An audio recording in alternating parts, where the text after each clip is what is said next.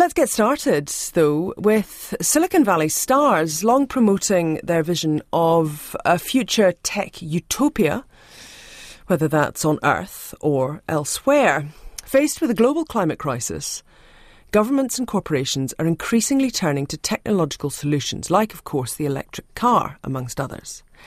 But is tech the answer, and can it really save us from ourselves? With us now, Paris Marx, a Canadian tech critic and host of the award winning podcast Tech Won't Save Us. There's a clue there, isn't there? Uh, they're in New Zealand and giving a talk in Auckland this Sunday. Kia ora, good morning. Thanks for being with us, Paris.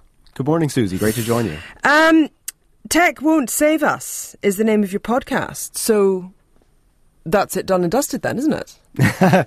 I guess so, right? Um, I think the thing with the podcast is, you know, it's made to be provocative, of course. Uh, you know, that's what gets people to, to tune in and, and give it a listen. Um, but I think when I say tech, it's not that, you know, I hate all technology. It's looking specifically at the way that tech has been designed and approached for the past, you know, little while in particular, um, and questioning whether that is the right way to be approaching the development of technology to actually serve the broader public rather than just, you know, the needs of Silicon Valley or a wider tech industry. Okay, so it's not necessarily the tech itself that won't save us. It's it's perhaps the way that it's applied?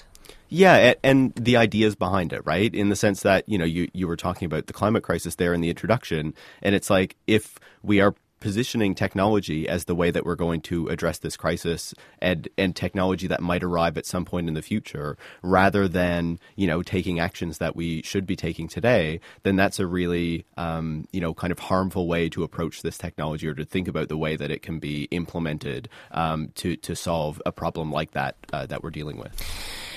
Perhaps something like EVs are a good way to look at this because this is um, essentially a model where an electric car replaces a combustion engine car.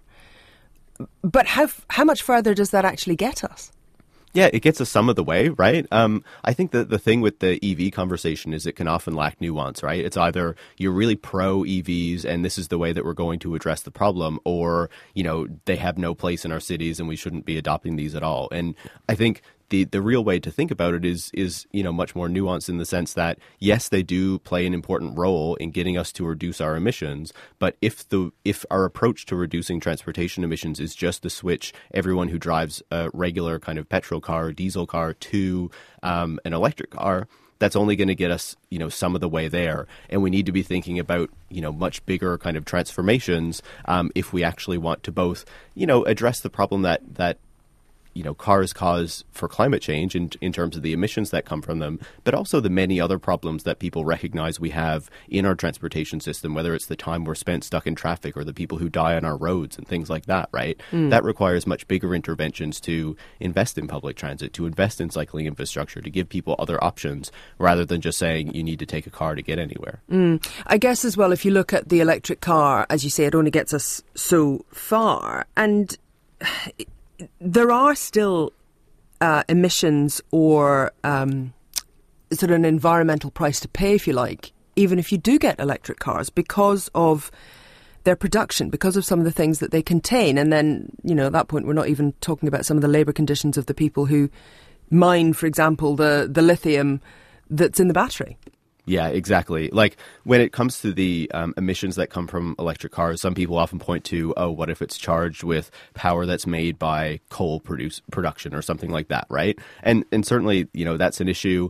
But even if that's the case, you're still having a lower kind of emissions profile in the vehicle than if you're driving a car that's powered by, you know, petrol or diesel or something, right? But I think the bigger thing is when we look into the production of it, and that is because there's these massive batteries in these vehicles that we've been building, they require a lot of minerals to go into them, and that means that a lot of things need to be mined in order to build those things, right? And um, that has a lot of consequences in many parts of the world where these minerals are mined, whether it's the lithium from Australia or South America, you know, the cobalt that comes from the Democratic Republic of the Congo, of course, where there's not only environmental issues but issues of child labor. Um, I believe it's nickel that comes from Indonesia that is causing a lot of environmental and, and harm to workers and communities there. So these are stories that are happening all over the world, and as we make this kind of transition where we're planning to electrify everything, that has a really large um, kind of resource footprint, and a lot of mining companies are looking to expand mines around the world as a result. Um, so there's that kind of hidden environmental consequence that comes with it. And our vehicles are getting bigger and heavier as well. And so that means you require more of this to have a battery that's going to be able to meaningfully get your larger, heavier vehicle further down the road. And that, of course, also comes with um, issues around safety. Definitely. You know, I, I, certainly don't know the stats in New Zealand, but of course, what we've been seeing in the United States is that um, as these vehicles have been getting larger, and of course, the United States is kind of leading the world in the charge to adopt SUVs and, and these larger and larger trucks, um, is that you know the number of pedestrians in particular that are dying on roads has been significantly increasing over the past decade um, and are back to levels that they haven't seen since the 1990s.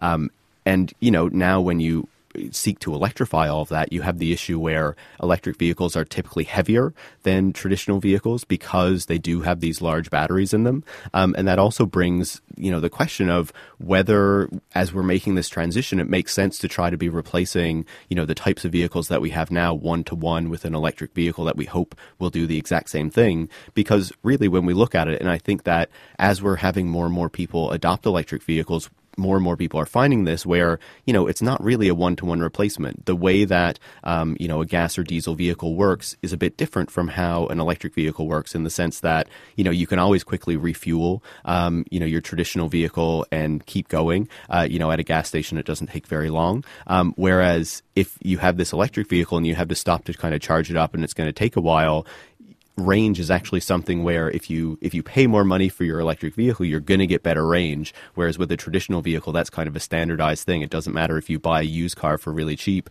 or some expensive luxury vehicle. You know, you're still going to get a similar expectation on range out of that. And so this is the difficulty. Um, you know, the, the car is king and gets an awful lot of space, not just to, you know, where we keep the things, but also driving the things. It takes a chunk of money um, that is then wrapped up uh, and not in the pocket of the individual. So, what is the answer? How do we move around, especially in our, you know, fast-paced world? Yeah, it's tough, right? Because it does require really difficult decisions to move us forward. And I think that there are both challenges there, but also opportunities. So obviously electric vehicles are part of the solution because in a society like New Zealand or the society that I'm from in Canada, um, you know, people are going to still be driving cars uh, in the in the coming decades. You know, that is not going away, and so switching to electric vehicles still makes sense. We need to think about the proper infrastructures in order to enable that. But it can't, as I was saying, it can't just be kind of replacing everyone who drives a car right now with an electric vehicle. Um, I think that we do need to be thinking bigger in the sense of how do we build our communities so that we don't need to drive as much how do we make investments in public transportation, um, in cycling infrastructure, and these alternatives for people so that, you know, if you don't want to take a car, um, you know you have other options in order to get around your cities and that's both more sustainable but it also starts to address some of these other problems that I've been talking about in the transportation system where you know you get people out of cars there's risk of less of a risk of people dying on the roads. And of course you know for people who do still want to drive if other people are taking transit or cycling that gets cars off the road and reduces traffic as well right? Mm. so there are a lot of other benefits that come of it.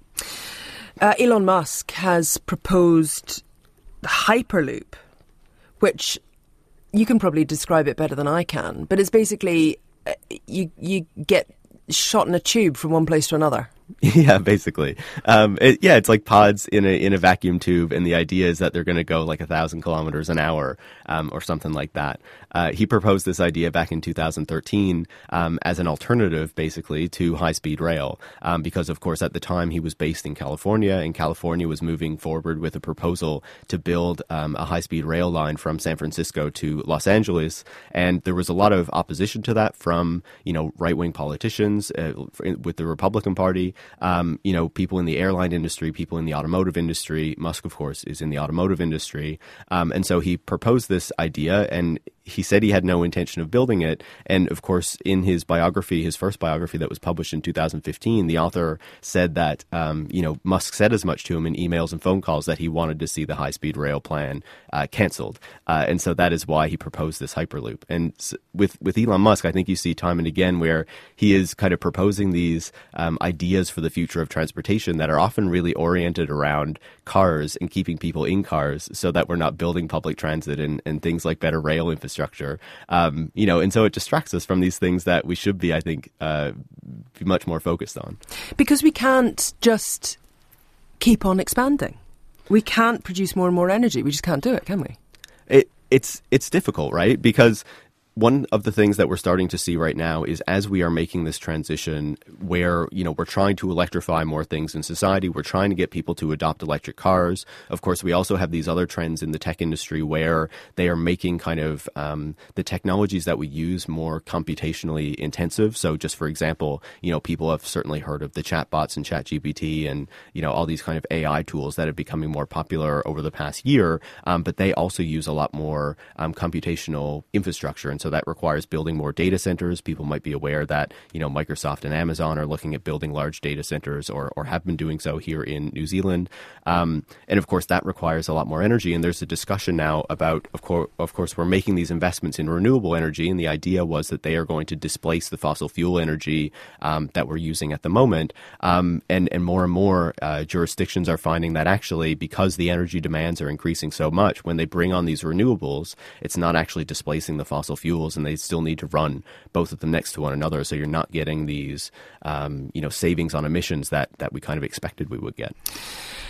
And so the future, I guess, of transportation. Um, I mean, it'd be interesting to see what happens over the next couple of decades, but it doesn't look it's like it's going to be the flying cars that the Jetsons promised us, which I'm a little bit sad about.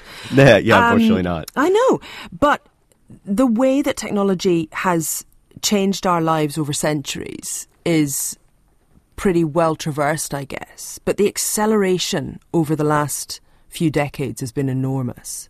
So, I suppose more broadly, if you look at tech, where is it taking humans? Mm. I, I, think it's a bit difficult to say at the moment, right? Because I think we had this real, you know, with the privatization of the internet in the 1990s, and of course the rollout of digital technologies and the computerization of society that we've seen over the past few decades, there has been this real transformation, right? But I feel like we've reached this point where that transformation is kind of you know, it's kind of like reached its peak or, or it's struggling to figure out where it goes next.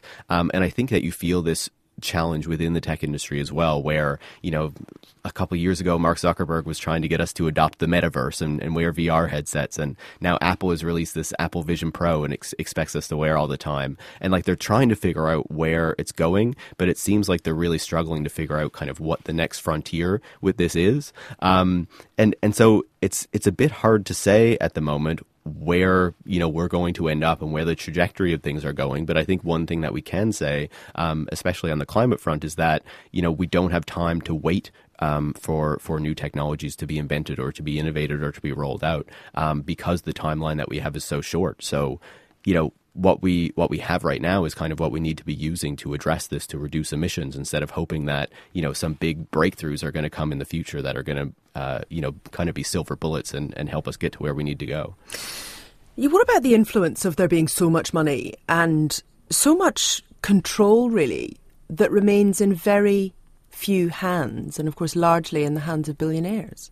Yeah, this is incredibly difficult, right? And especially in the tech industry. You know, one of the things that really stands out to me is as we have had this kind of digital transformation over the past couple decades is the idea of what that should look like has really been led by these powerful people in particular in silicon valley but you know some others um, around the world as well um, because they have immense power and immense wealth that have come from their success often in the 1990s but but in some cases a bit before that um, and so often we don't have this kind of democratic ability to actually decide how you know the technologies in our society are going to evolve are going to be used because instead they're deployed by you know powerful Silicon Valley figures and then we're just expect to adopt their idea of what the future or what technology should be. Um, and I think that that is actually really problematic because one of the things that we've seen over the past number of decades is these technologies being used against workers to kind of transform the way that people work um, so that you know technologies are used to increasingly surveil them, you know, both at the workplace and, and in the broader society as we've had these discussions about all the data that's collected about us online.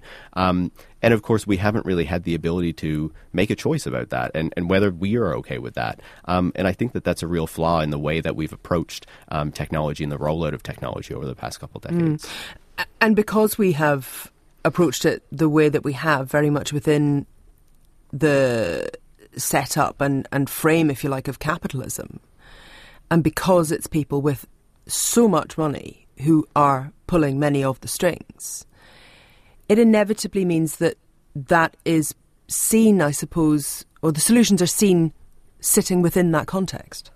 Definitely, the the solutions that um, you know are presented to problems that we have are solutions that have to turn a profit or have to work in some sense for these larger companies, right? And again, if we bring it back to to climate change, the way that it's being approached is that okay, we need to find a solution to the climate crisis that is also going to make money for private companies, right? And we're not really able to ask this question of like, okay, but we have this existential crisis, we have this limited period of time in which we need to act to cut emissions to avoid kind of the runaway warming that we're already seeing the the effects of as the planet continues to warm.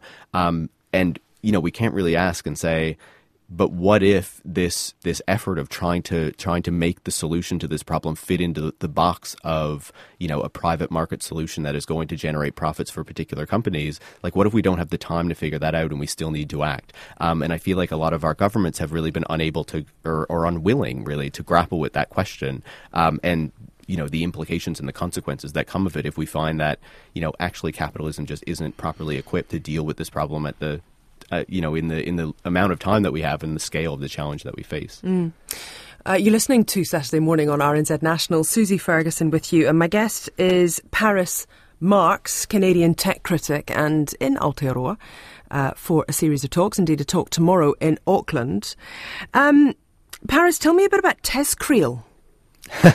yeah, so so this is this um, acronym that was put together by Émile Torres and Timnit Gebru, um, you know, who are who are both operating in the United States, and it's it's kind of like an acronym that refers to this evolution of the ideologies of the tech industry. So starting with transhumanism, this idea that we're going to kind of merge man and machine, um, and and that can both mean you know we can use technology like enhance um, the human being, or you know kind of eventually replace the human being with kind of a, a computerized or robotic version of ourselves uh, going all the way to kind of effective altruism, which is something that listeners may have heard of over the past year, in particular with the downfall of the crypto company FTX and Sam Bankman Fried, who was um, recently found guilty of um, fraud, I believe it was, um, and will be going to prison for quite a long time in the United States. And lastly, long termism, which is this idea that, um, you know, we, we don't just need to think long term in terms of what our actions today are going to mean for people in the next few decades or next century or something, but what it's going to mean a million years from now, and that really changes the calculus um, of what we think the decisions we should make today would be. And I would argue in a way that benefits these billionaires that we've been talking about. So, are we going to colonize space and merge with machines and live in a utopia that's born from AI? I'm I'm certainly skeptical.